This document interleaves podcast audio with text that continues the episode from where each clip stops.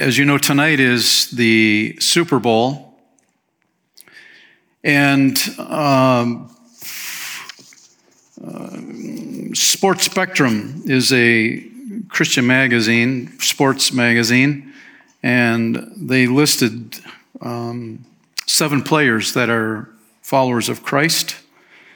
And so we have their, their pictures, so when they're on the field uh, tonight, you'll can wave at them and cheer them on, give them a thumbs up, you know, because they're part of God's family. And that's important. So, um, for the Cincinnati Bengals, uh, the kicker, Evan McPherson, he glorifies God through his words, apparel. He's 22 years old, references Bible verses or his faith uh, on his social media post. Uh, defensive end Trey Hendrickson, career high season, including 14 sacks, expressed thanks to my Lord and Savior Jesus Christ upon being named to his first Pro Bowl. Defensive back Michael Thomas says God's plans are far greater than ours, and I'm so glad God graced me uh, with this opportunity to serve him in the NFL. And then uh, Akeem Davis Gaither, last summer as a linebacker, he was baptized by his pastor. He wrote, After 23 years, I'm so proud to have given my life to Christ and received the gift of, the, of new life. God has done wonderful things in my life, picked me up from my lows and humbled me at my highs. Every step of my life, God has blessed me in so many ways. And then we transition over to the LA Rams. Uh, Cooper Kupp, I talked about him two weeks ago, so you know everything about him. uh, he's outspoken on, about his faith, and um, yeah, him. And then the Rams punter, Johnny Hekker, frequently talks about his faith and the benefits of being in God's Word. He, uh, he attends the team's Bible studies and even held baptism in his backyard swimming pool. They have swimming pools in LA, you know, uh, so he's able to do that. And then the Rams tight end, Kendall Blanton. First and foremost, I just want to thank God for my journey. And uh, he describes himself on, on his Twitter feed, follower of one uh, next to a cross emoji. So um, there you have it. Uh, look for those players. And uh, uh, i will be very transparent right now. So I, on, on my notes here uh, about these players, uh, it says, I love you with a heart right here. Uh, that's, that's my wife. Uh, she didn't sign her name, but she snuck that in. So, um, yeah, I appreciate that, Deborah. Thank you. And I love you too. We are continuing uh, in our series, The Joy Project, through the uh, letter to the Philippians. And um, today we continue to do that. Uh, we're going to go back to uh, 2004 to Athens, Greece, when the Olympics were taking place. Um, you can see the stadium back then, and then let's let's uh, check this next deal out. Uh, so we're we're going to be isolating the Olympics to the marathon run, and um, starting in Athens, working its way up, uh, 26.2 mile run, and that's just a shot in a breeze for many of us, we know. And um, but there was a runner from Brazil. His name Vanderlei de Lima. Five foot five, 119 pounds, running for his country, Brazil. And it was there that he received the bronze medal. Now, uh, some of you might say, well, so what? What's the big deal? Well, the thing is, he should have won gold. He should have. I mean, of course, all athletes feel that way, you know. But he was leading the race with only three miles to go when a spectator from the side of the road ran into him and pulled him off the track. And uh, really for no reason. And this dude was from Ireland. And, you know, those of you from Ireland, I have some Irish blood in me too, so uh, don't hold that against us. But this guy had been in prison the year before for running on the Grand Prix racetrack in England. So he kind of had a reputation for doing weird stuff, you know? Is, is that weird grabbing a, a runner in the marathon? I think that's pretty weird, huh? Yeah. And um, so he forced um, de Lima off the track and into the crowd, and although stunned and shaken, de Lima collected himself and resumed running. And in the process, you can imagine he lost his rhythm. You know, there's a rhythm to running. That's what I'm told. yeah, there's a rhythm to it. Uh, and those precious seconds and in his position, you know, it just kind of threw him off. You, know, definitely, you, you can understand it. But here's the deal uh, De Lima never lost his joy through it all. This uh, Brazilian entered the Marble Stadium, you know, for the awards, um, just like a kid in a candy store, just excited. And he punched his fist in the air, uh, you know, and uh, kind of had his arms out, you know, like kids do with their arms and pretend they're airplanes, you know. So he he was taking full advantage uh, of the opportunity of being on the award stand. Um, Later, when he was crowned with the olive wreath and a huge smile, this is what he had to say. It's a festive moment. It is a unique moment. Most athletes never have this opportunity. Yeah, but most athletes don't get bumped off the path either. You know? I mean, you think about it. The guy could have really been ticked. It could have, it could have just made him embittered, angry. I'm going to get back at that Irish dude, you know? Pulled me off the track. Life isn't fair. No, he never went down that path. He let it go. He just let it go. He won a bronze. And when you see the photographs, he holds that, that bronze medal and he's very proud. Probably knew he could have won the gold too. But life happens, right? Yeah. Life happens. Um, Vanderlei never complained. He said the Olympic spirit prevailed again. I was able to medal for myself and my country. That's where he, that's where he, at the end of the day, that's where it was. And so, how did de Lima keep that kind of an attitude? You know, um, we know that there are people off the side of the road in our lives as we're running through life that we get grabbed, we get pulled off the track, and we say it's not fair. You know, where did that come from? Where did that crisis happen? Why did that happen to me? We just kind of, you know, lose our rhythm, so to speak, in life. And you don't have to run a marathon in the Olympics to find out that uh, you can be on the front of the pack and then on your, end up on your back in a hurry. That's just how life is. So when life knocks you down, how do you get back into the race? And maybe this morning, there may be some of you watching, some of you in this room, you've been knocked down in this race called life. And you're kind of wondering, you know, am I going to get back on the track? Am I going to pursue this relationship with Christ? Will I have my wind knocked out of me and I'll sit on the corner and feel sorry for myself? We all have daily decisions to make on how we respond to those people in the crowds that pull us off the track. I think all of us have names for those. And you can fill in the blank at will. But there's another runner that we're going to talk about this morning that really got bumped off the road as well.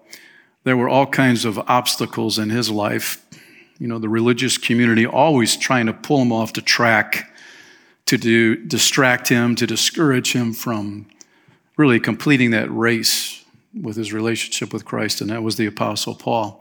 So we're going to go to uh, Philippians 3 and um, pick it up in verse 12.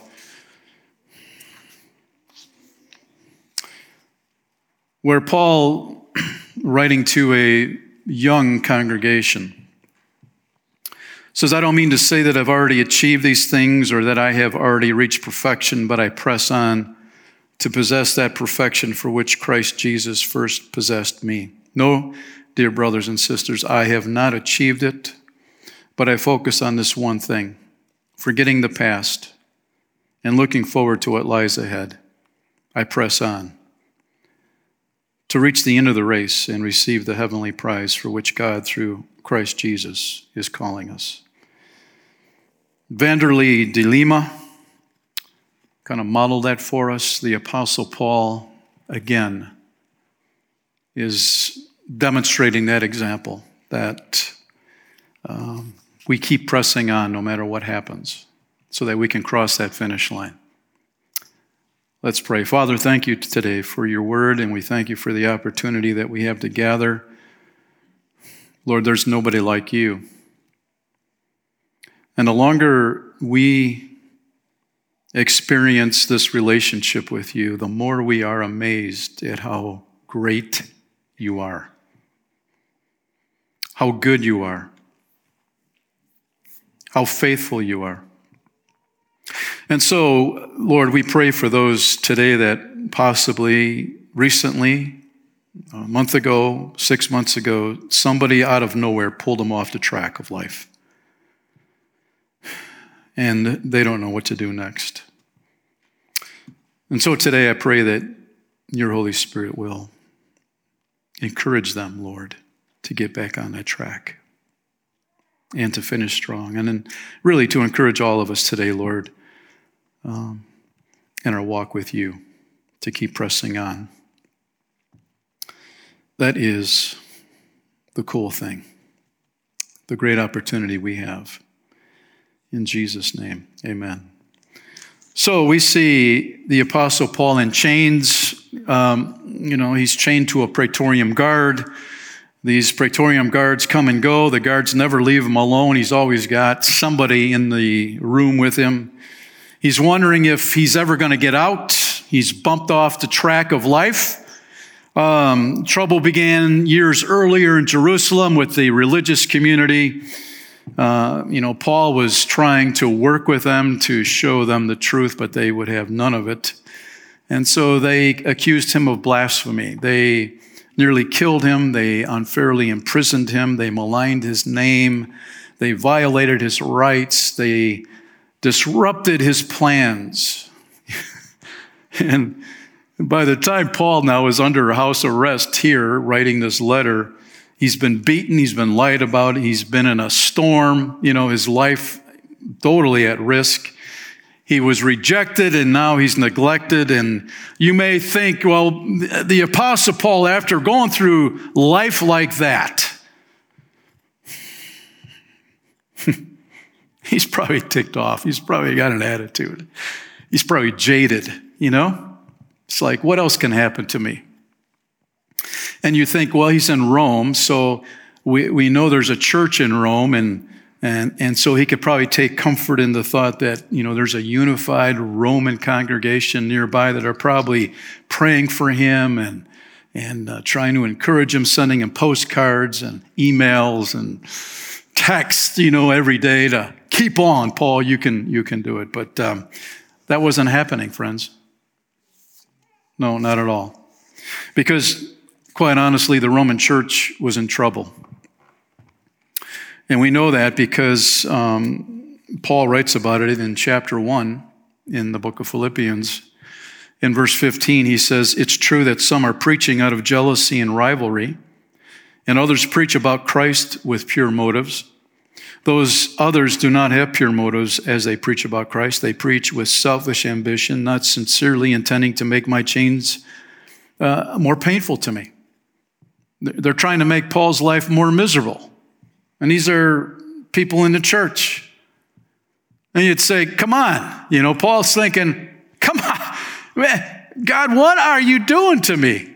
You know, and woe is me. And you would think Paul's response would be, you know, what a waste. You know, I can't believe they're going off the rails after all I did for this church. This is the reward I get, man. They're trying to defame me even more. But in verse 18, notice what he says, but that doesn't matter. Right? It doesn't matter. Why? Whether the motives are false or genuine, the message about Christ is being preached either way. So, what, where does Paul land? Uh, kind of where Vanderlei de Lima landed. Even though he got pulled off the track, he kept his joy. Paul says, I will rejoice and I will continue to rejoice. It doesn't matter. If you want to make life easier for yourself, and I need to make it easier for myself, it's the best way where Paul is just modeling for us right here that we don't get so caught up in what's happening to us personally, where we shrink our world into my little world. Look at what's happening to me. Instead, Paul doesn't allow that to happen. He lifts his eyes towards heaven, so to speak, in his relationship with Christ, and he said, God has a bigger purpose for my life even bigger than how I see it right here in this house arrest that I'm experiencing. And everything that's happened to me in the past, God has been refining me to become a better follower of Jesus Christ. So it's all good. It's all good. And if we can learn, man, when, when somebody ticks you off and things happen in life and, and we, you could go off the rails and say, man, this is just, oh, I wish I could get even with that person. Or, you know, it keeps you up at night. Paul says it doesn't matter. If we could say it really doesn't matter what's going on in my life because I know God is working in my life, I'm good with that. But what's most important is the gospel is being preached. It is. The gospel is being preached. I just recently read an article from um, the Voice of the Martyrs, and they had an article about the followers of Christ in Cuba, not far off our Florida coast. And when communism came in in the 50s, they tried to eradicate Christianity from that nation.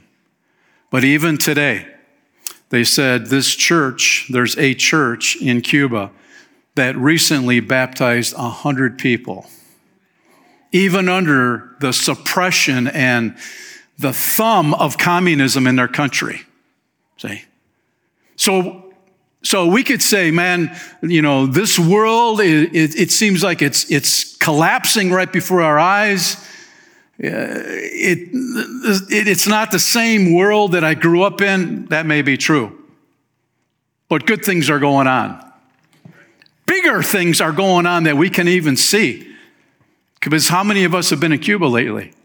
We haven't, right? But God is doing some cool stuff in Cuba. He's doing it all around the world right now. And He's doing it in your life, in my life, if we let Him if we let him. And so, Paul, you know, he, he doesn't know if he's going to live or survive. Nero is in command of Rome, the Roman Empire. Nero was a little loopy. You know, if you, if you go into, into history, you'll find the dude was, he was off the rails mentally and emotionally. And he's at the command center of Rome. He's in charge. And so Paul doesn't know if he's going to have a bad day and say, Paul, it's over. You know, we're going to pull the plug on you. But Paul could have very easily been stressed out about that. But he's not. He's not. He's saying it doesn't matter because my life is in the hands of God. And as long as the gospel is being preached, I'm good with that. That's a great place for all of us to land. Yeah? Yeah. That's a great place for all of us to land as long as the gospel is being proclaimed. And even if the motives are wrong, as Paul says, I'm happy about it. I'm excited about it. And so that will relieve a lot of stress and anxiety in our lives if we can just settle on that at the end of the day.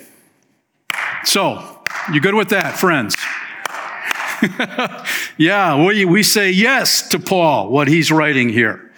And instead of counting the bricks inside this house arrest, thinking, man, when am I going to get out? You know, Paul is instead planting a garden. He's planting a garden. He's looking at the good side, not the bad side.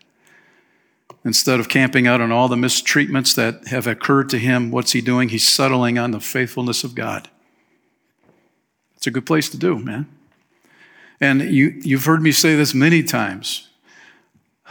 Just to be able to take minutes of a day, maybe it's before you go to bed, maybe it's before you eat dinner, maybe it's before you, put, you have breakfast, put on a song, a worship song, and just listen to the lyrics and join in with those that sing about the greatness of God, the faithfulness of God, to help keep our eyes fixed on Him. That's what Paul's doing. So,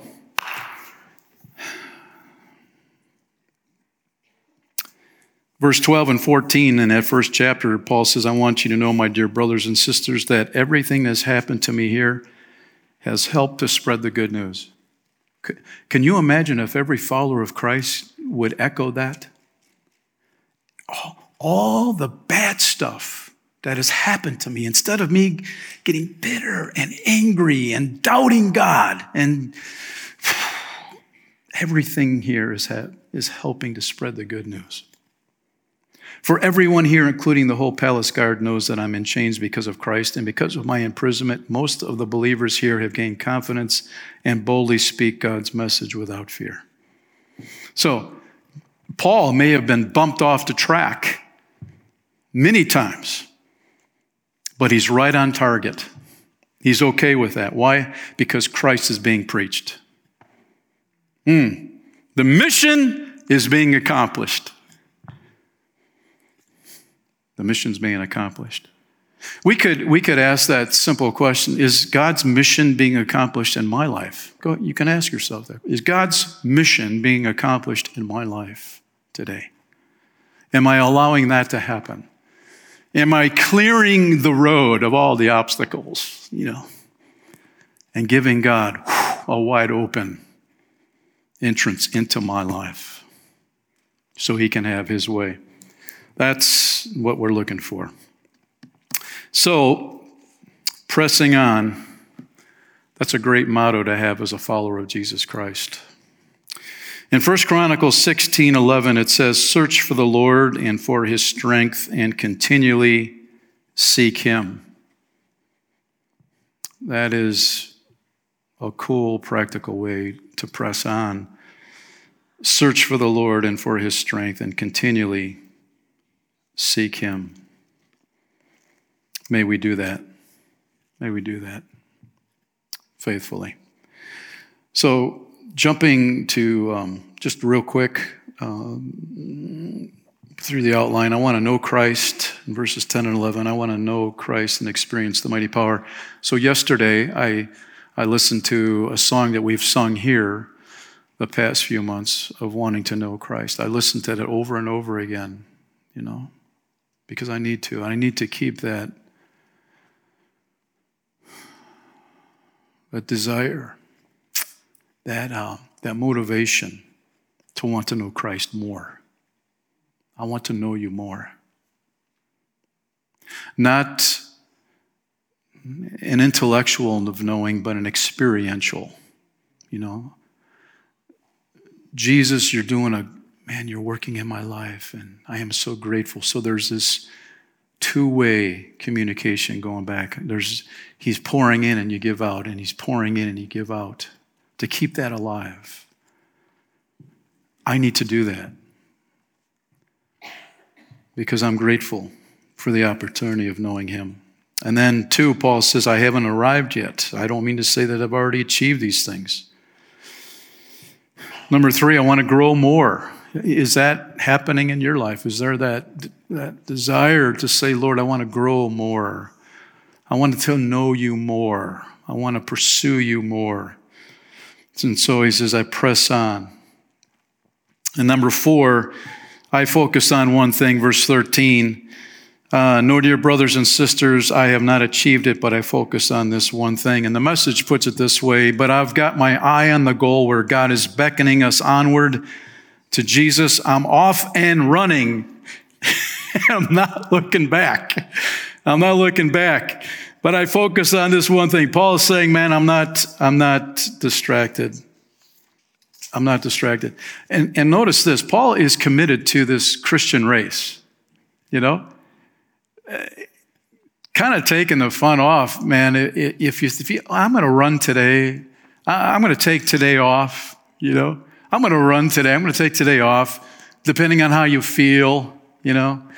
I'm going to, I'm going to run for God. No, I'm going to take the day off with God today.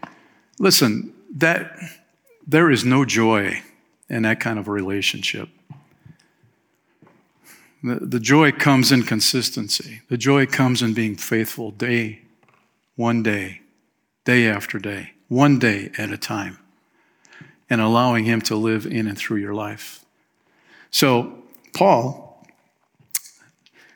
wants to cross that finish line, and we need laser point focus for that to happen. And uh, we, we, we hit this recently too distractions and how uh, distractions in life can throw us off the track as well. Um, C.S. Lewis, in his allegory, the Screwtape Letters, which uh, the guys are reading on Monday nights, he says, You will find, um, so this is an effective way of temptation.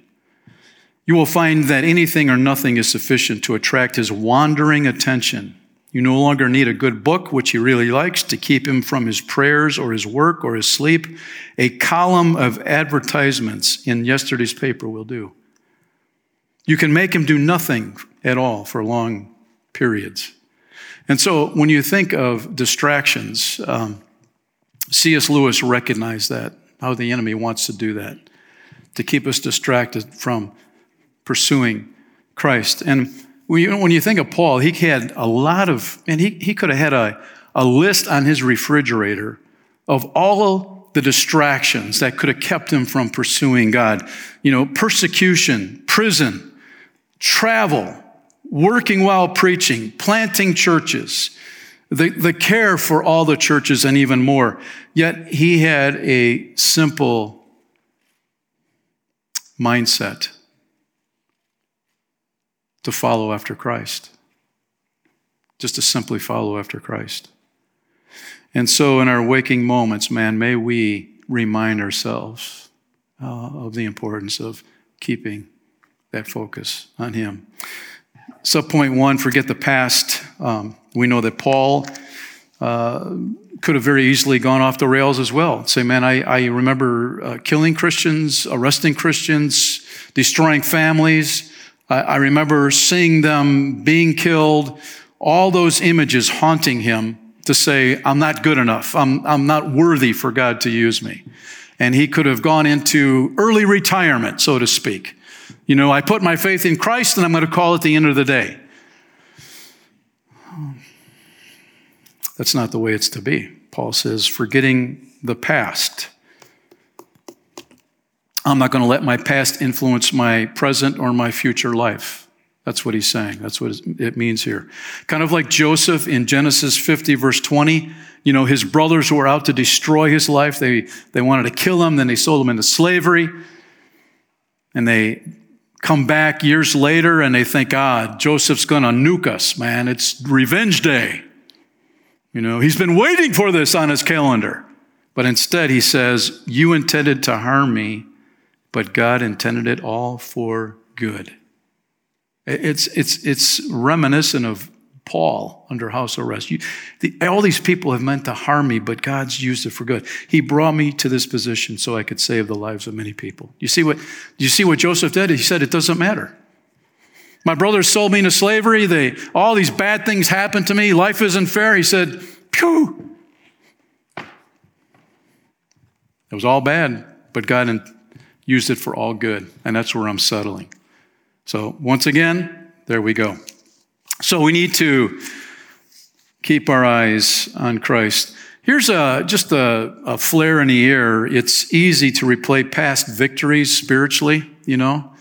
Maybe you some, accomplish something great for the Lord and you're content to remember that. You know, you've got this little photograph or memorial over on the side, you know, and you're on the shelf in your room somewhere. But those spiritual milestones, man, in our lives, we, it's so easy to allow them to come into, to turn into tombstones. Those milestones, maybe where we pat ourselves on the back. Oh, yeah, I remember when. I remember when. Oh, yeah, when that, that was five years, oh, that was two years ago. So those milestones, if we just tend to rest there, they can end up being tombstones in our life. You know, we haven't grown since then. We haven't pressed on since then. We haven't got back on the track since then. And that's a danger. Oliver Wendell Holmes, check out this slide as we read his quote. The great thing in this world is not so much where we stand as in what direction we're moving. To reach the port of heaven, we must sail sometimes with the wind and sometimes against it. But we must sail, not drift, nor lie at anchor. Too many people are staying in the port, anchored in calm waters, instead of setting their sail. And very possibly against the wind. But God is there to see us through. Just like the children of Israel, man, God pooh, opens up the Red Sea. Can you imagine? And then floods the Egyptian army right behind them. And three days later, the people are, you know, looking back at Egypt. All through those years, they're always looking back instead of looking for the promised land. They're always looking back. Oh man, those onions were so good. I love onions. I don't like them, but they did. They, they did. They took a vote. We like onions. We want to go back to Egypt because they're all over the place there. So we don't want to be like the children of Israel, where God wants to put them on course for the promised land and they keep looking back. Whew. They live in the past. And then sometimes our past sins will paralyze us for the present and the future. And just like Paul, he had a choice to make and he let it go. Now, we can pick a date, any date from February 5th, 1980. Uh, Jill Price uh, can, uh, can instantly tell you what day of the week it was back in 1980, what she did that day, and any major event that took place. And for most of us, our problem is remembering. But for Jill Price, her problem is forgetting. And there's a reason. She's got a condition called hyperthymestic syndrome.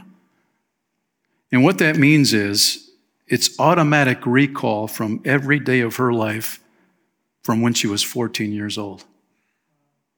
Think about that. Now, for some, that might seem like a gift, you know, like I can remember birthdays, or if I'm going to be on Jeopardy, man, that would really help me, you know? That would really help. Uh, but there was a downside, and she writes in her memoir, The Woman Who Can't Forget. Imagine being able to remember every fight you ever had with a friend, every time someone let you down, all the stupid mistakes you've ever made, the meanest, most harmful things you've ever said to people, and those things that they've said to you. Then imagine not being able to push them out of your mind no matter how hard you tried. For Jill, you know, those emotions don't dial down over time, right? They're just as potent today as they were 20 years ago. She said, as I grew up and more and more memories were stored in my brain, more and more of them flashed through my mind in this endless barrage. And I became a prisoner to my memory. A prisoner to my memory. Are you a prisoner?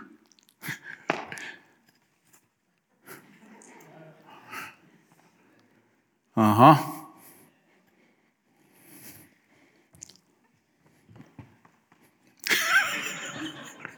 Let me know if the prisoner shows up. All right? We good? No. A prisoner, man. Uh, so, in that respect, Jill's not alone because many of us are prisoners to our memories, aren't we? We're locked into a cell. We can't get out. We've, we're paralyzed behind the bars that we put in front of ourselves.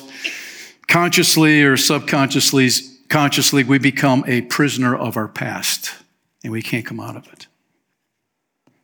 And even if we've confessed our sins, we still feel condemned because we've allowed the enemy to camp out in the back of our minds. You're, you're still not good enough. God can't forgive you. And those feelings of uh, condemnation undermine the fact that God is for us, not against us. We keep beating ourselves up. We keep that self defeating lie replaying, replaying, replaying in the back of our minds. So, um,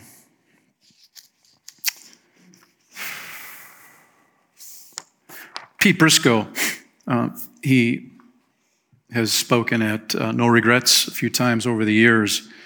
He writes, We're no longer sinners, we are holy sons and daughters of God. He quotes um, Soren Kierkegaard by saying this God creates out of nothing. Wonderful, you say? Yes, to be sure, but he does what is still more wonderful. He makes saints out of sinners. Kierkegaard was a uh, Danish theologian back in the 1800s, and he nailed it right there. But Pete says, At one time you were a sinner, but now you're saved. Your sin driven past is behind you. You are currently a saint who sometimes sins. The difference is how God looks at you. At the very moment you trusted Christ, you stopped being a sinner and start, started being, being a saint. You were indeed saved by grace from your sin, but your identity as a sinner, which you inherited at birth, is gone. Because Christ saved us, we are now sons and daughters of God. And fireworks go off in our hearts and minds at the thought of that. Like John 1 12 and 13, but to all who believed him and accepted him, that's Jesus, he gave the right to become what? Children of God. They are reborn, not with a physical birth resulting from human passion or plan, but a birth that comes from God. If we walk around constantly identifying ourselves as sinners, we are communicating to ourselves and to others that we are defined by our previous identity as a sinner. We want to fully acknowledge to the Father and those around us that we continue to sin, but the Father does not want his children to run around and identify themselves as sinners.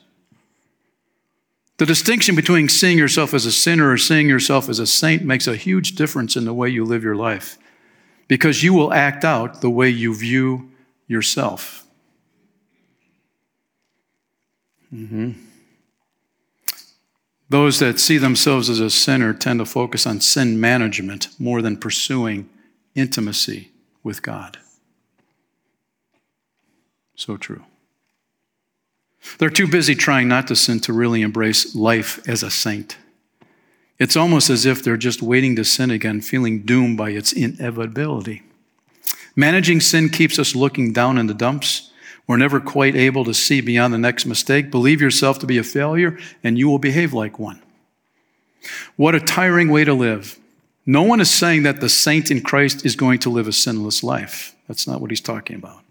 What this means is that our identity is not that of a sinner. We are God's sons and daughters. Yo! Yo! That's liberating.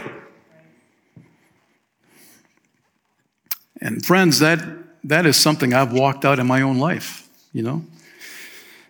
That, that cloud of, I'm a sinner. No, that's wrong identity. Uh, I'm a child of God. I'm a son of God. When you start living like that, it liberates us to pursue Christ. So, we're a saint and not a sinner. Man.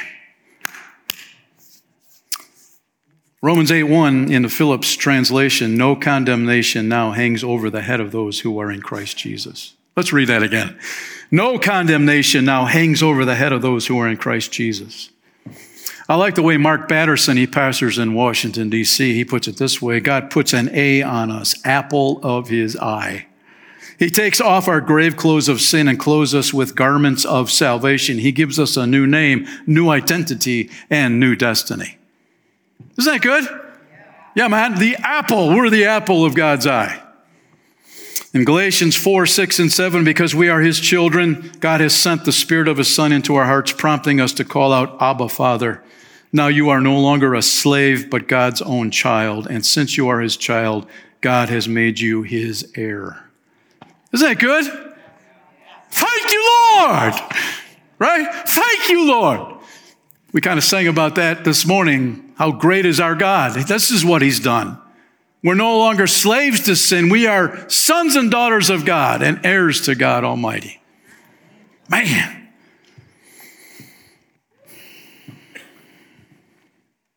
So I get it. Some of you are processing this, you know, maybe you've recently placed your faith in Christ. Um, you're kind of growing into that, you know, God loves me and God forgives me. And I, and I have to tell you, that, that took a while for me too.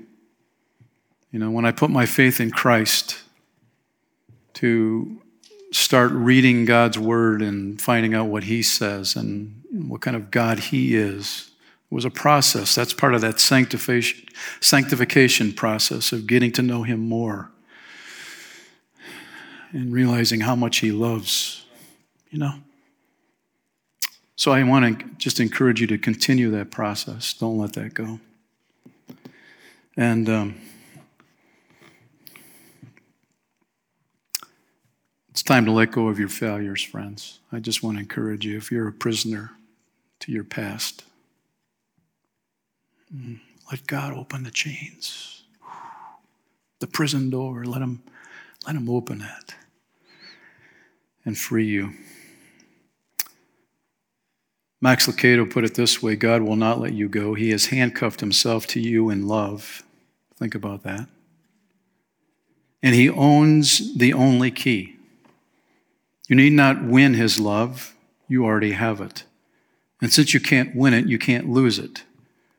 Stated more simply, junkyard wrecks and showroom models share equal space in God's garage. That's good. That's good. And so, what's, what's this all about? God, God coming after us, God wanting that relationship with us. Um, I read this um, Google search for hope leads to faith in Jesus. It's the story of uh, Ken Derlin.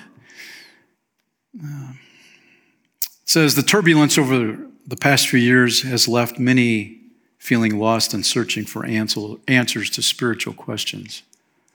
That description fit Kenneth Derlin, recently baptized at his church. The 34 year old Derlin said his spiritual journey started in the summer of 2019. Describing his summer as rough, Derlin said going through a divorce was one of the many reasons he began searching for hope and answers in the Bible. Despite growing up in the South, Derlin said he had never once been to a church before attending the church service in the fall of 2019 and had never read the Bible before the weeks leading up to that service. He said, I was trying to find some kind of hope and faith and a path in life. When you're lost, that is what you're looking for. You're looking for some kind of guidance, path, or direction to move forward. I had no idea what I was getting into when I read the Bible. He began his search by opening the Bible and Googling hopeful verses, trying to find some encouragement. He said, I was just kind of off, lost, and unhappy in life, and I just needed some, some help. After a couple weeks of this, he began looking for churches to attend, and someone recommended this church that he began attending. In one of the services he was at, he was impacted by the message, and he placed his faith in Jesus Christ. He says, I've encouraged other young adults to find the help and hope they need through the local church. He said, Now I'm able to see the bigger picture of life and the bigger picture of living a God centered life. I know God loves me and I'm going to do what's right to have my relationships with God. I feel like God has given me so much and He is a part of everything in my life. And so when you feel lost in life and you feel like there's no opportunity to get yourself on track and not feel lost, but there is, and it's church and everything that it offers, all you have to do is seek someone out and ask for help. And Jesus is waiting there for you. Yes, He is. Father, we thank you this morning. That in life,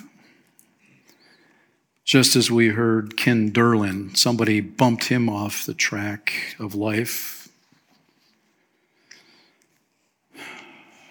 He didn't know what to do, and so he sought hope. We thank you, Jesus, that you are our hope. We thank you that Vanderlei de Lima didn't lose his hope when he got bumped off the track. And we want to thank you that the Apostle Paul kept his eyes on you. After getting bumped off that track time and time again, Paul got back on again and kept running with his eyes fixed on you. And so this morning, Lord, we kind of hit the pause button of life. Have we been bumped off? Are we running with our eyes fixed on you and you alone right now? Lord, help us to take moments during our days to reflect on your goodness, to spend time with you, Lord, as you continue to make yourself known to us. And possibly today you've never had a relationship with Jesus Christ, and very simply, you can tell the Lord right here, right now, because He's here Lord, I'm a sinner. I've sinned against you. And I recognize that you died on the cross for my sins. You, you became my substitute. You took my place. You paid for my sin debt in full, and you rose again on that third day. And so this morning, Lord, I place my trust in you. I place all my trust on you. So thank you, Jesus, for forgiving me, for paying my sin debt. And Lord, I endeavor to live for you all the days of my life through the power of your Spirit one day at a time, for which I'm grateful. Eternity with you, not away from you. What a gift. So thank you, Lord.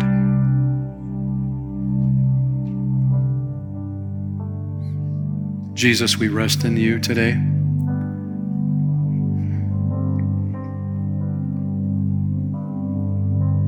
We rest in you, Lord.